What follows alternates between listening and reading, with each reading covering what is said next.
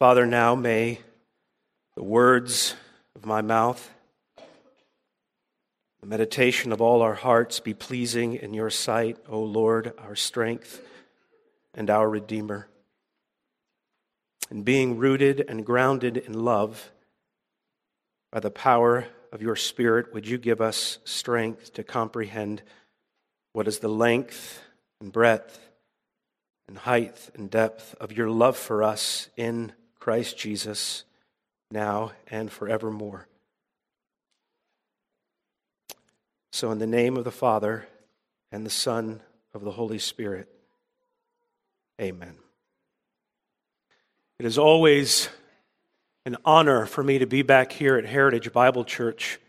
I was sent out with a group of people in 2005, and we've been in Mauldin, South Carolina ever since. Um, I always feel like I'm, I'm coming back to, in a sense, my parents' home to whom I owe so much. Um, it is a, uh, I don't know how to describe it. I'm always overwhelmed when I come back. I owe so much to the faithful brothers and sisters here, past and present. And this morning, I'm glad that Trent and I, after a long week of, of getting critiqued uh, at Simeon Trust, we swapped pulpits, and now he's preaching and I'm glad that our congregation this morning at Emmanuel Bible Church can hear Trent. And I hope that you're glad you can hear me this morning a little bit too. I'm glad for Trent's friendship and thankful for him and what you all are doing here. You had pastors here this past week, all the way as far away as, um, as Texas. Even one of your gospel partners, the Bixbys, were here taking part in that Simeon Trust workshop as you continue to do for others what you have done to me, committing things to faithful men that they might preach the word and plant churches and be faithful to the gospel. So, Heritage Bible Church, I just want to say thank you. I want to say th- thank you too to the Moores uh, who invited us to lunch. I told my sister, you all didn't invite me to lunch, but the Moores invited me to lunch. My sister's here. She's been here for a long. I think she's in the back. So she, I, I wouldn't say, please call her Holly too. That's her real name. Call her Holly. I'm not sure if he said it, but many claim that he wrote it. The transcendental poet Ralph Waldo Emerson once wrote Every sunset brings the promise of a new dawn. Too saccharine a sentiment, perhaps? I don't think so. I find it a lovely turn of phrase that every sunset brings the promise of a new dawn. Among other things, Emerson's words show us uh, that a defiant promise that even as darkness descends, a new day is on the way. If the sunset shares the, the promise, the sign of a promise made, then maybe we can say the sunrise shares the promise of a sign of a promise kept. Promises made and promises kept.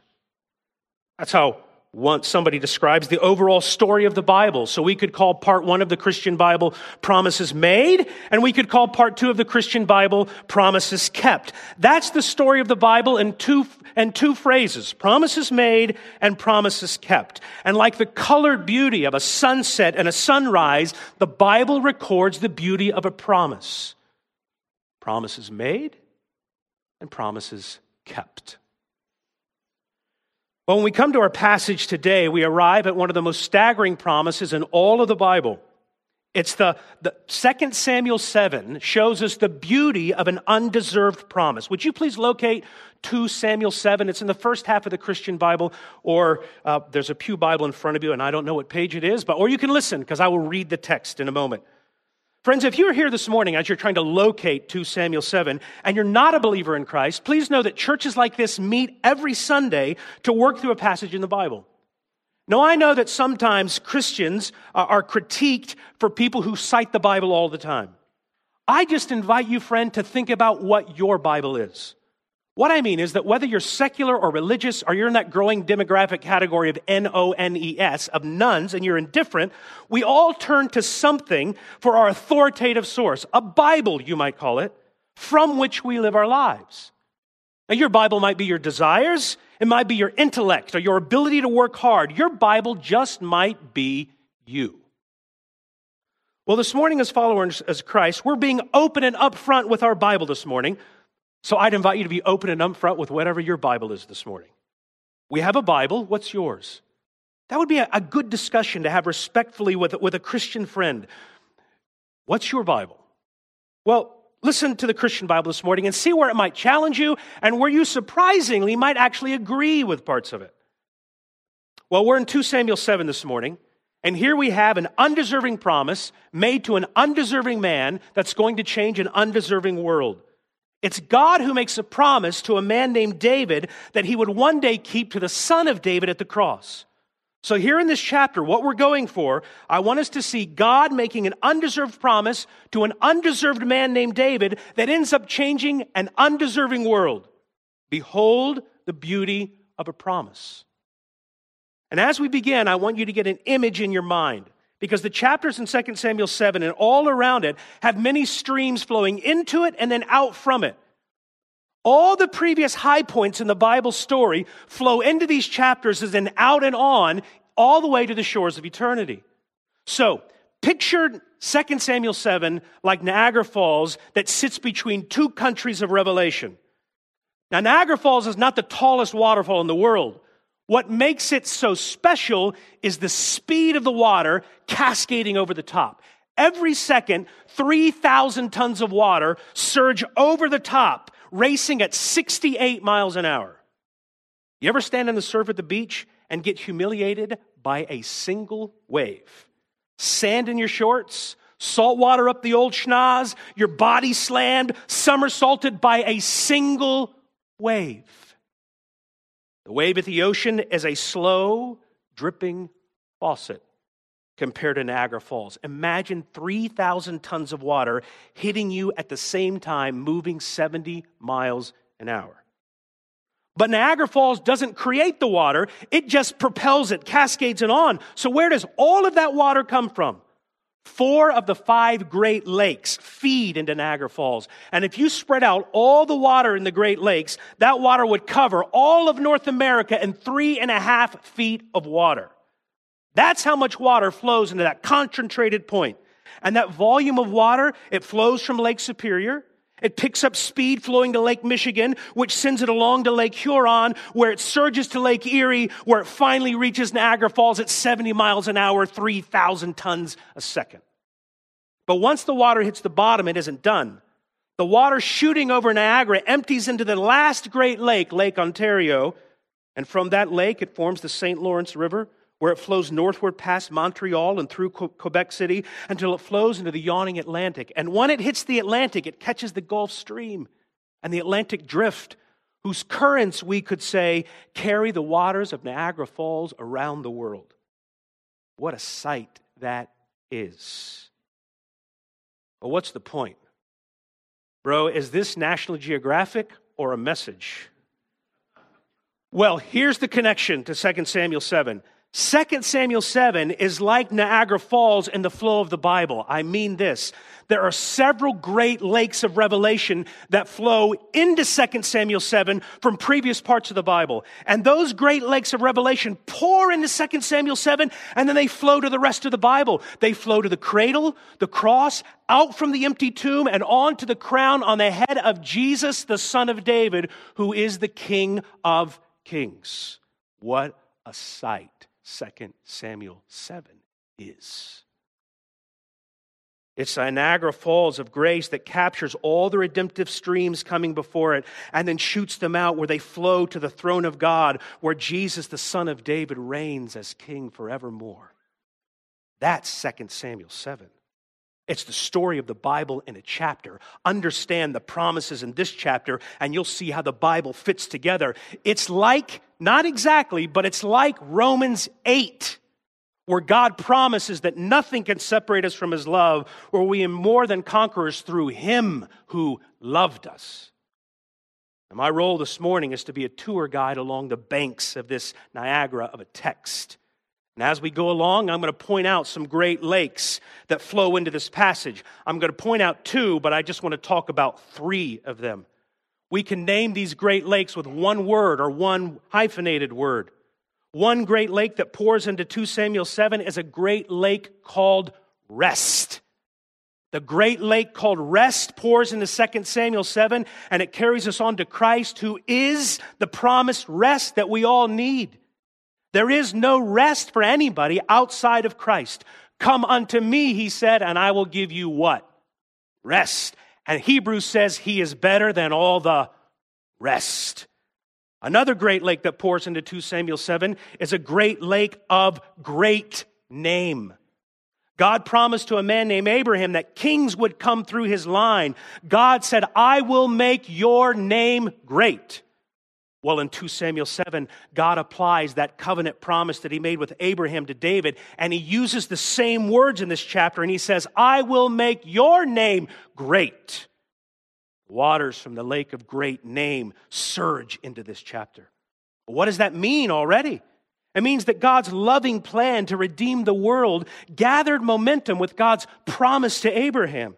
And then through Abraham, God widens his redemptive plan to all of Israel. And now in 2 Samuel 7, it narrows back to one man in Israel, David, who's also a king.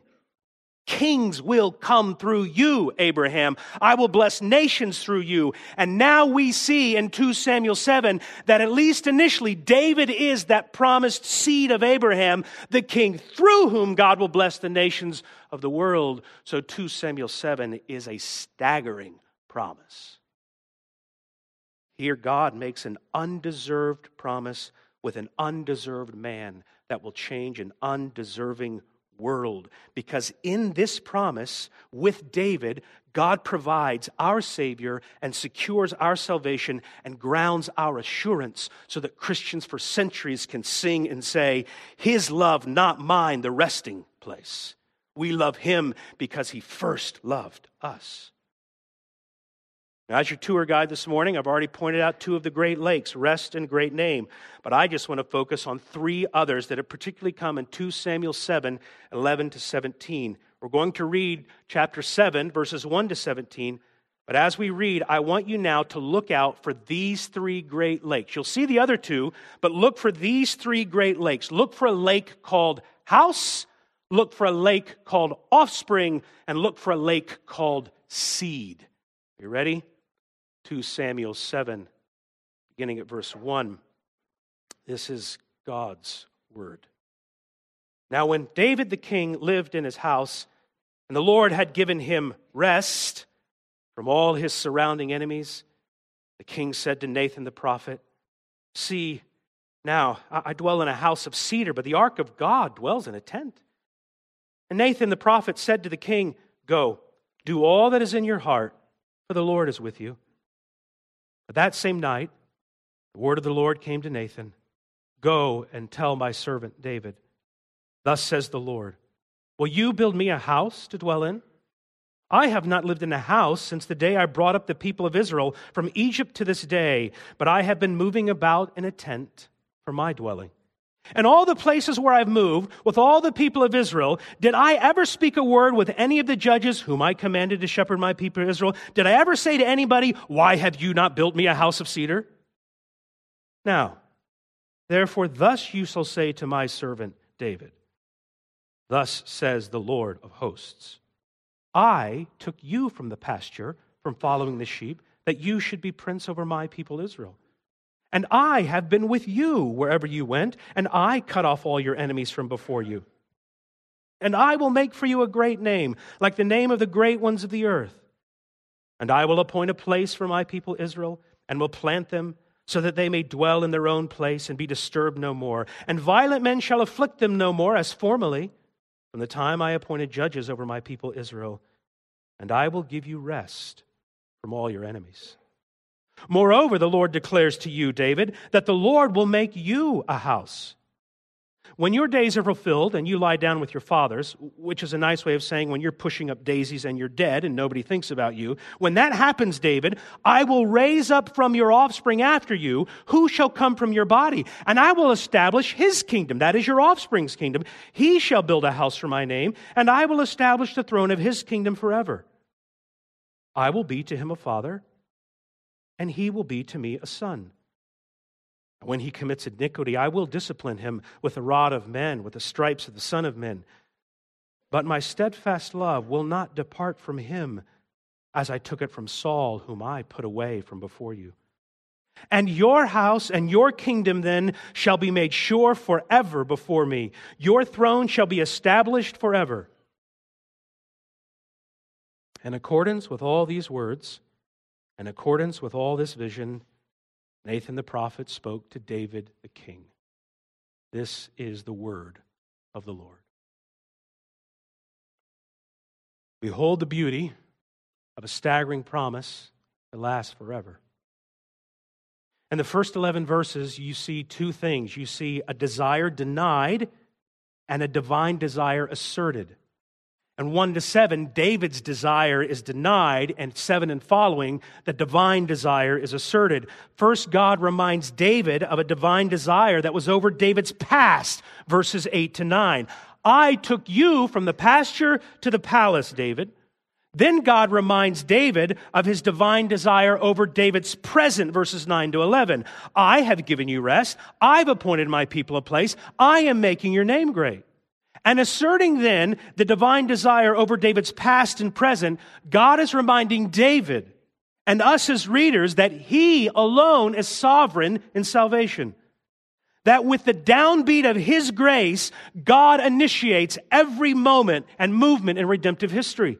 And he orchestrates and conducts every moment in between, too. He orchestrates it all. Every galaxy, microbe, and hill dances to his sovereign will. I don't need you, David. Would you build me a house? Come on, man. The whole universe and all its vastness is only fit for me to put my feet on it. Would you build me a house? And that goes for us too. We are only instruments. And God can make a melody with any instrument. Why, He can even make stones praise Him. He doesn't need us. God says, You want to build a house for me, David. How short sighted you are because you want to do something for me. Here's how you're short sighted. Verse 11b I'm about to do something for the world through you. So here you have in this move, God denies David's desire and he promises to do something better than David could have ever desired. As a quick aside, you may find in the life of a congregation or in your life as a believer, God Himself denying what seems to be a good desire. But this chapter shows us that God is still worthy of trust that behind a frowning providence he shows a smiling face, that blind unbelief is sure to err and scan his work in vain. But one day God is his interpreter and he will make it plain. What's the point? Aren't you glad that God denied David's desire so that one day he could give us his son? That's what happened. Well, in verses 11 to 17, we move from God's divine desire over David's past and present now to his divine desire asserted over David's future. This is now where we'll settle in at 11 to 17. And it all begins in the second half of verse 11. Did you see it? Look again. Look, look again. Verse 11. The Lord declares to you that the Lord will make you a house. Now, here's our first great lake of the section the lake of house. Just the night before, we read, David expresses a desire to Nathan the prophet I want to build a house, particularly for the ark of God. In the preceding chapters, David has just brought in the ark into the city, 2 Samuel 6, and he wants to build a special place for the ark. But God denies David's desire, and now he's going to turn it on its head. And the reversal comes in a play of words. House is a word for dynasty. So, Queen Elizabeth, who recently passed, was of the house, the dynasty of Windsor. Well, here now, in a delightful turn of phrase, God says, You want to build me a house, a temple for me to dwell in? David, I'm going to build a household for you, a dynasty for the nations of the world to find refuge in. This is my promise to the world through you. So, in this beautiful wordplay, house, household, David gives one of the most significant, God gets, gives David one of the most significant promises in the Bible that's at the heart of 2 Samuel 7. It's at the heart of the prophets in the Old Testament. It's at the heart of the entire Bible. It lays the groundwork for his own son to come. Now, God says that this dynasty that I'm providing is going to last how long? Verse 16. And your house and your kingdom shall be made sure forever. Your throne shall be established forever. So, this section of verses, it opens in verse 11 and verse 16 with God making a promise to David that he will give him a household, and this dynasty God provides will be characterized with an eternal state and reign. I'm going to give you a dynasty. How long? An everlasting dynasty. So you could say this chapter is about three things to this point a desire denied, 1 to 7, a divine desire asserted, 7 to 11, and now a dynasty provided forever, 11 to 17. Well, God makes this promise I'm going to give you a dynasty forever, but now He's going to tell us how He's going to keep that promise. So now we're moving from the, the Great Lake of House to another Great Lake. See if you can see what it is in verse 12. When your days are fulfilled, David, and you're, you're dead, I will raise up your offspring after you, who shall come from your body, and I will establish his, that is, your offspring's kingdom. So, how will God keep this promise of an eternal dynasty? First, he promises that David and his seed will bless the earth, his offspring. I will raise up offspring from your body. And what I did, and what, what I did for you, I will keep doing for your offspring. What is that? I will establish the kingdom of your offspring forever as well. Now, with that word offspring or seed, here's the great lake of revelation that pours in. How is this great lake of seed or offspring important? Well, let's go back upstream to see where this great lake begins. Way back in Genesis, God promised Eve that he's going to reverse the curse and crush the head of the serpent. How? Through your seed, Eve. Through the seed of the woman. And as an aside, do you see this?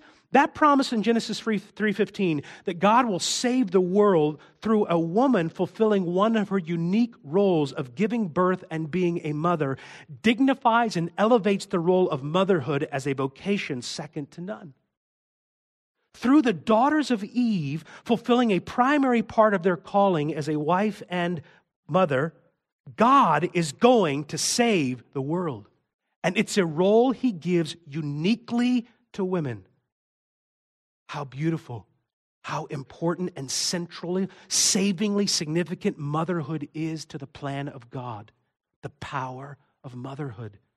Don't underestimate this unique role God gives to women because through it, He's going to save the world. Well, that promise that he made to Eve, he gives to Abraham. He says the same thing. Now, through your seed, Abraham, Genesis 12, I'm going to bless the nations of the earth. So the line of this curse reverser goes right through Abraham's offspring. It pooled in Genesis 3, it flows to Genesis 12, and now it's pouring into 2 Samuel 7. The Lord just told David that he's now part of that promised offspring.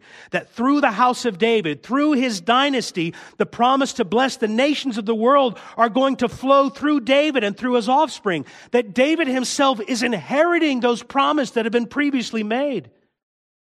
It began in Genesis 3:15. It's given to Abraham. Now it's pressed on to David and his household. And as the story of Samuel opens in the darkness of the days of Judges, a woman named Hannah sang of this very moment. Before anybody else sees it in the Bible, she sings at the end of 1 Samuel 2, the Lord will judge the ends of the earth. How? He will give strength to his king. We ain't got no king, but he will exalt the horn of his anointed Messiah. Hannah saw it coming before anybody else.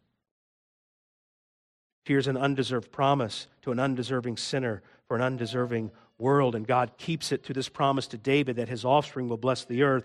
But then he makes a covenant with David that he will give him a son in particular. God explains what that son will do in verse 13. David, your son is going to do what you wanted to do, but I told you no. What is that? Verse 13. Your son will build a house for my name, and I will establish the throne of his kingdom forever. Now, David doesn't build an ark for the, for the temple of God. David doesn't do it, but we know in the story of the Bible who does. It's Solomon. Then verse 14 speaks of Solomon and all David's kingly descendants by extension as his son. I will be a father to him, and he will be my son. That's to David's offspring after him. Now, we've got to stop for a moment to figure this out. We're not familiar with this language so much of referring to people as sons who are not your biological sons unless you dunk on them and you say, Son, I own you. That's not what's going on here.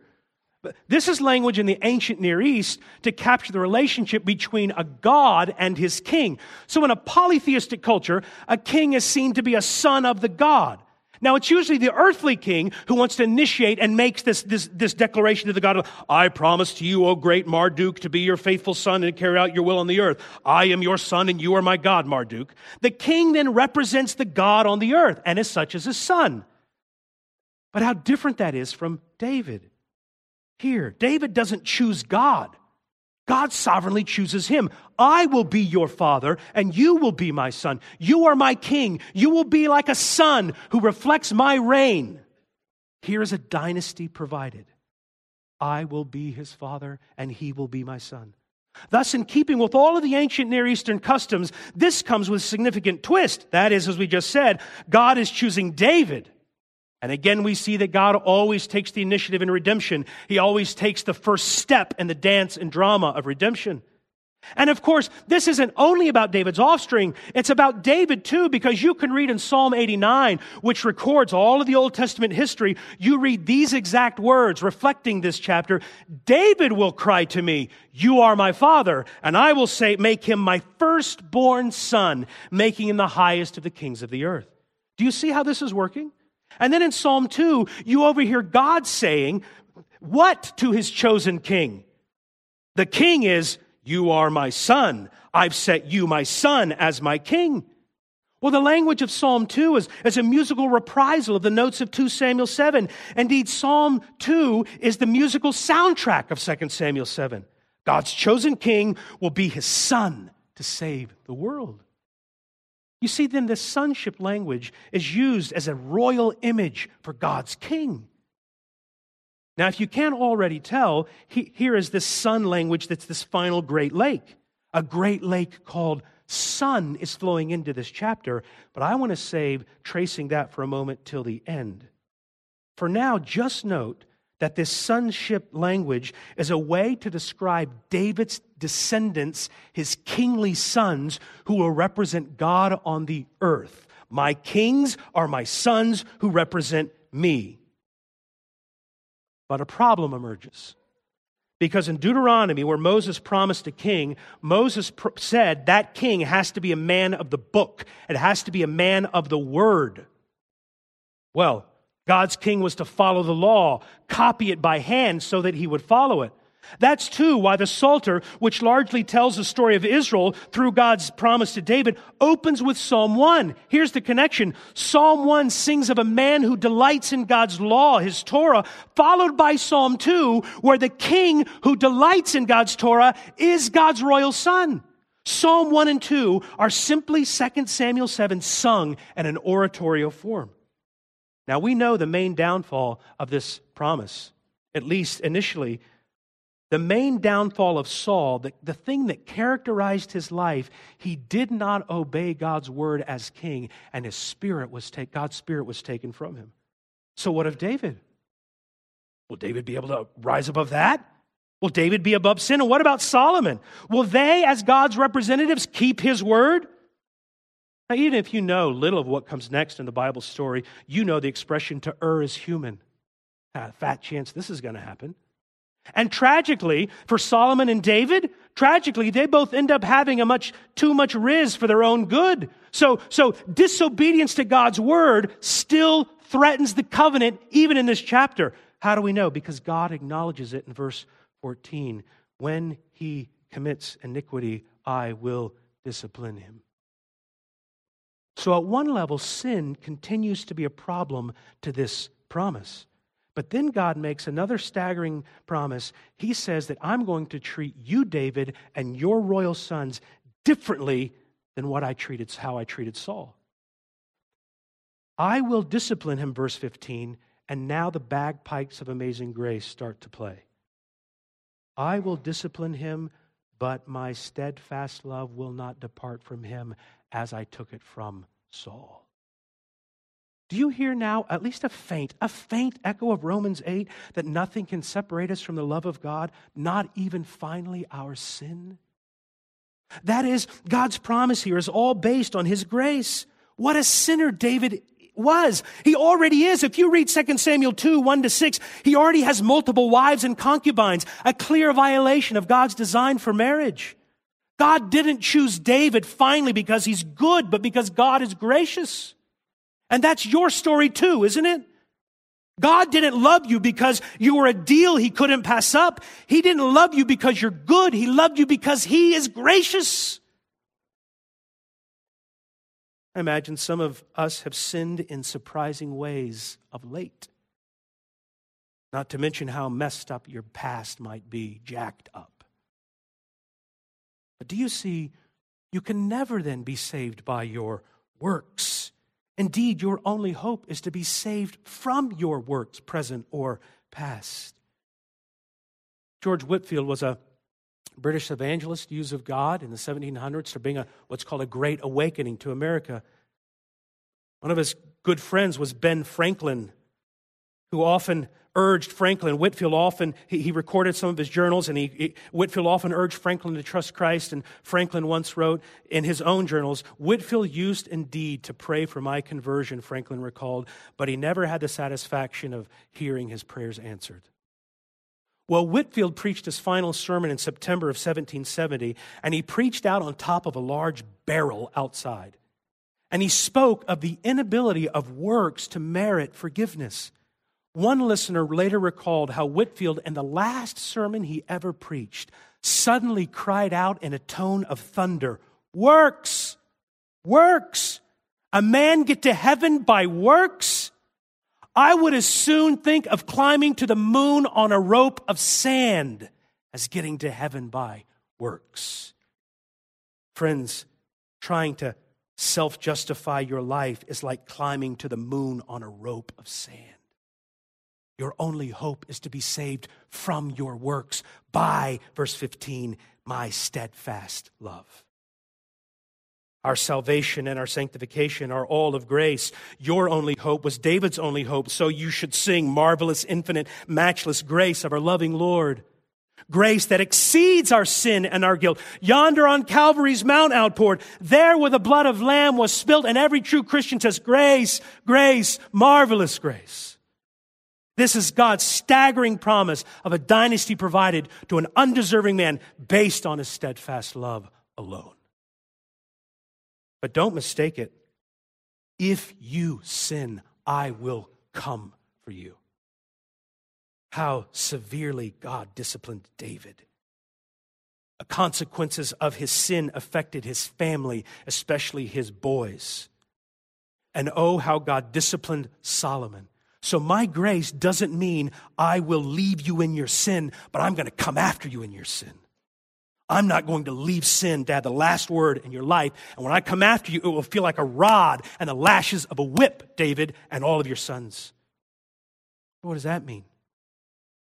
It means, on one hand, if you're here this morning and you're hurting from your sin, shamed from its consequences, that's because God loves you too much to leave you where you are. The Lord loves those whom he disciplines. Be sure your sin will find you out. So the writer of Hebrews, reflecting on Proverbs and in part 2 Samuel 7, says, Don't ever grow weary of the Lord's correction. He inflicts pain not to kill you, but to grow fruit in you. So submit, brother or sister, to his painful correction. Accept it, whatever the cost, because Jesus is worth it. Realize how much he must love you to come after you so hard. He will let nothing tear you from his arms, not even your sin. Oh, love that will not let me go. I will discipline him severely to bring him home again. Or maybe on the other hand, you're experiencing the effects of someone's sin in your life. Well, well then, their sin is not sovereign over your life either, however deeply you have been cut and devastated. And I don't want to minimize the nuclear fallout of sin going off in a life or a family. But David's story shows that neither your sin nor someone's sin against you has the last word. It's not a determining word. It's hard to imagine, think of this, in what ways David did not sin against Bathsheba and her husband. And while the Bible doesn't minimize the devastation of David's egregious sin in this moment, neither does it minimize God's grace to Bathsheba. Grace to Bathsheba? Are you kidding me, bro? Are you crazy? Yes, grace. Grace makes a place for Bathsheba. Through her, the Savior of the world comes. She's one of the only women mentioned in the line of Christ, which tells you how the Lord loved Bathsheba. David's awful sin was not the end of her life, but a fresh moment of God's love to surround her and give her a great place in the story of redemption. So, whether you're in sin this morning, being chastised or about to be, or experiencing fallout from someone's sin, cling to this promise in Christ through David. I mean, great David's greater son, because here God promised, whatever happens, my steadfast love I will not take from you. My grace is greater than your sin. For when hell worked its foulest at the cross, God worked his greatest in your soul forever. And that brings us to the final consideration of this dynasty provided. He's, he promises an offspring, he promises the seed. Well, well, how do I know he's going to keep this promise forever? Forever? And what does this have to do with me? How does, how does this land with me? I'm going to work tomorrow. What does this do with me? Well, when God said to David, I'm going to establish your king forever, I think you have three options. Option number one, it could be just hyperbole. It's exaggerated language used at every coronation, but we all know won't happen. Oh, king, live forever. It could be royal hyperbole. It could mean, secondly, that David will never lack a king on the throne. An endless perpetuity, uh, endless succession, one after the other, after the other, after the other, world without end, or in the words of Randy Travis, forever and ever, amen. But ask, but ask Henry VIII how hard it is just to have one heir, let alone endless ones.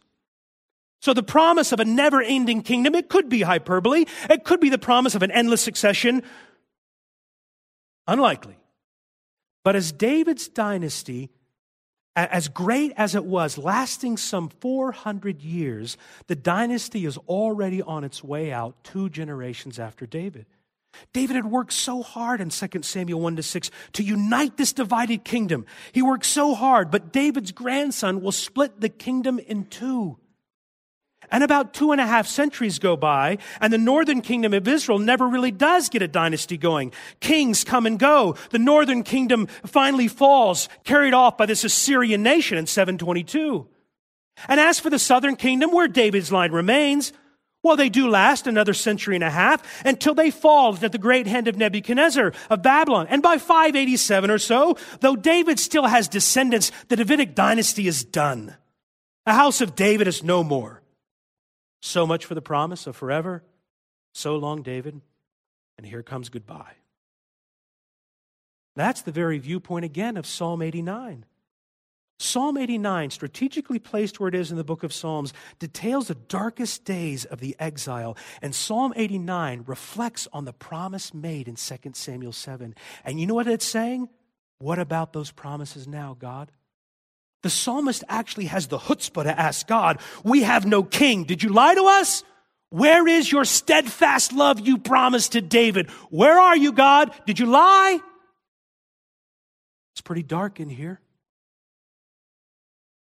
What that means is they didn't look at God's promises hyperbole. And if they thought it meant an endless succession of kings, one after the other, now they knew that's not true. They're in the darkness of exile. Have you forgotten your steadfast and your promises. And you and I, loved ones, whatever is in our lives today, we ask the same thing. I don't feel steadfast love in my life. Thank you very much. Well, the answer comes with the third option of God establishing his king forever. If it's not hyperbole and endless succession, then what's the option? Here's the option, and I want to show it to you as we come to the end. Here's the option that one day David would have a son whom God would refer to as his son, and that son himself would live forever. Now, do you know of any son of David, also called a son of God, who lives forever? You see how precious this promise is? Now go back to the great lake of promise. Go back. See how that great lake pours in. You ready? We're almost home. Hang on. How is that great lake of sun a solution? Well, David and Solomon and all those coming after him are not the final son of whom God spoke when he said, I will give you a son and I will be a father and he will be my son. Instead, what we're seeing then is David's life is functioning like a billboard, acting as an advertisement for the final son. But he's not the final son. Solomon too. And this longing for this kind of son, follow the headwaters, goes all the way back to Eden. Dr. Luke, Leave it to a doctor to want to know somebody's family history. Fill out the form. Where are you from? What's your disease? Who had this? Who had? Dr. Luke traces Jesus' genealogy all the way back to the Adam in the garden. And Dr. Luke makes a surprising discovery in Luke 3.38. He calls Adam a son of God. The first son in the Bible is Adam, Luke 3.38. How? God made him. He placed him in the garden as his vice regent. Adam was to represent God's rule and reign in the world. Adam then was God's first son revealed in the Bible. No, no, no, no, no, no, no. We think not by DNA or Mormon like copulation. This isn't biology. Adam was not a, was a son in the sense he's to represent God, function as God, as God's son. Adam was to obey God and keep his word. Of course, as Adam, as God's son, did not obey God. The next time we see this, the, the son language applied is in the book of Exodus, when God's people are in slavery under the Pharaoh of Egypt, and Moses goes to Pharaoh and says, The Lord says, Exodus 4, Israel is my firstborn son, let my son go. What's happening? God is transferring the language of son from Adam to Israel just as Adam was God's son who was to obey his word and image him fully in the world, now God chooses Israel to be his son who would represent God's rule to the world. So the role passed from Adam through Abraham to Israel. But Israel fares no better than Adam. Israel failed to embody him. Uh, and indeed, the context of Samuel opens in the days of the judges when there is no king in Israel and everybody's doing what's right in his own eyes. God's son Israel, like Abraham, Adam before, is now part of the problem. Every son God chooses is the problem. So, all those hopes now of a promised son in Adam and Israel, all those currents now from that great lake of sun now come into 2 Samuel 7, where God once more speaks of a son. Adam's son gave way to Israel. God's Israel now is giving way to David as God's son. This royal language of son now is applied to David. So what does it mean? It means that God now is going to concentrate all his promises for a royal son in and through David. Adam was God's son, Israel was God's son, but now David is God's son. And every king that comes in David's line, God would call that king in David's line my son. You are to represent me. The problem is that not one of God's sons ever did. Until one day, um, 400 or centuries later, after the Davidic crown had rolled into the dust, a tax collector named Matthew, who liked to keep accounts, begins writing about somebody named Jesus Christ, and he opens with, This is the genealogy of Jesus Christ, the son of Abraham, the son of David. And at his baptism, Jesus Christ, the son of David, the son of Abraham, the heavens open, the Spirit descends like a dove to anoint Jesus. And when all at once a voice from heaven is heard, Behold, my beloved Son, in whom I am well pleased. Now you tell me, of which of God's Son could he ever say that? He couldn't say it of Adam. He couldn't say it of Israel. He couldn't even say it of David or any of his kin. But here the New Testament story opens with a voice from heaven declaring from everybody, This is my beloved Son. And this Son is none other than the Son of David, which means we should ask, Can this Jesus be that promised Son? So at his birth, echoing the words of Nathan's words in 2 Samuel 7, it was said of Jesus, He will be called great Son of the Most High. The Lord will give him the throne of his father David, and his kingdom will never end. Do you hear that? a son whose name will be great, whose kingdom will be never end. That's all the Great Lakes language of son. All the spectacular imagery given to David is now applied to Jesus, who is the son of God. So how, how then would David, this covenant be fulfilled? It would finally be fulfilled through a pleasing son who always did the things that pleased his father, who would one day rise from the dead to live forever. Every sunset brings the promise of a new dawn. David is the promised sunset. Jesus, the son of David, is the sunrise. David is the sunset, the sign of a promise made. Jesus is the sunrise, the sign of a promise kept. And now, just as King David, God's son, was a gift of divine love to an undeserving nation of Israel, how much greater is the gift of Jesus Christ, God's son, to an undeserving world? Jesus did not die to make God love us. He died as a sign of how much God loves us already. So when you hear John 3:16, God so loved the world that he gave his only son, that's God keeping his promise through David so that you would never perish. Here is God's undeserving promise to an undeserving man to save an undeserving world through the gift of Jesus, the Son of David. And you sit back and you say, Do you feel the world is broken? Do you feel the shadows deepen? Is anyone worthy? Is anyone whole? The lion of Judah who conquered the grave. He is David's root and the lamb who rose to save. Is he worthy? He is. Do you know how much God the Father loves you in Christ? Do you know how much he loves you? Behold the beauty of Jesus. Promise made, promise kept. Let's pray. Father, finish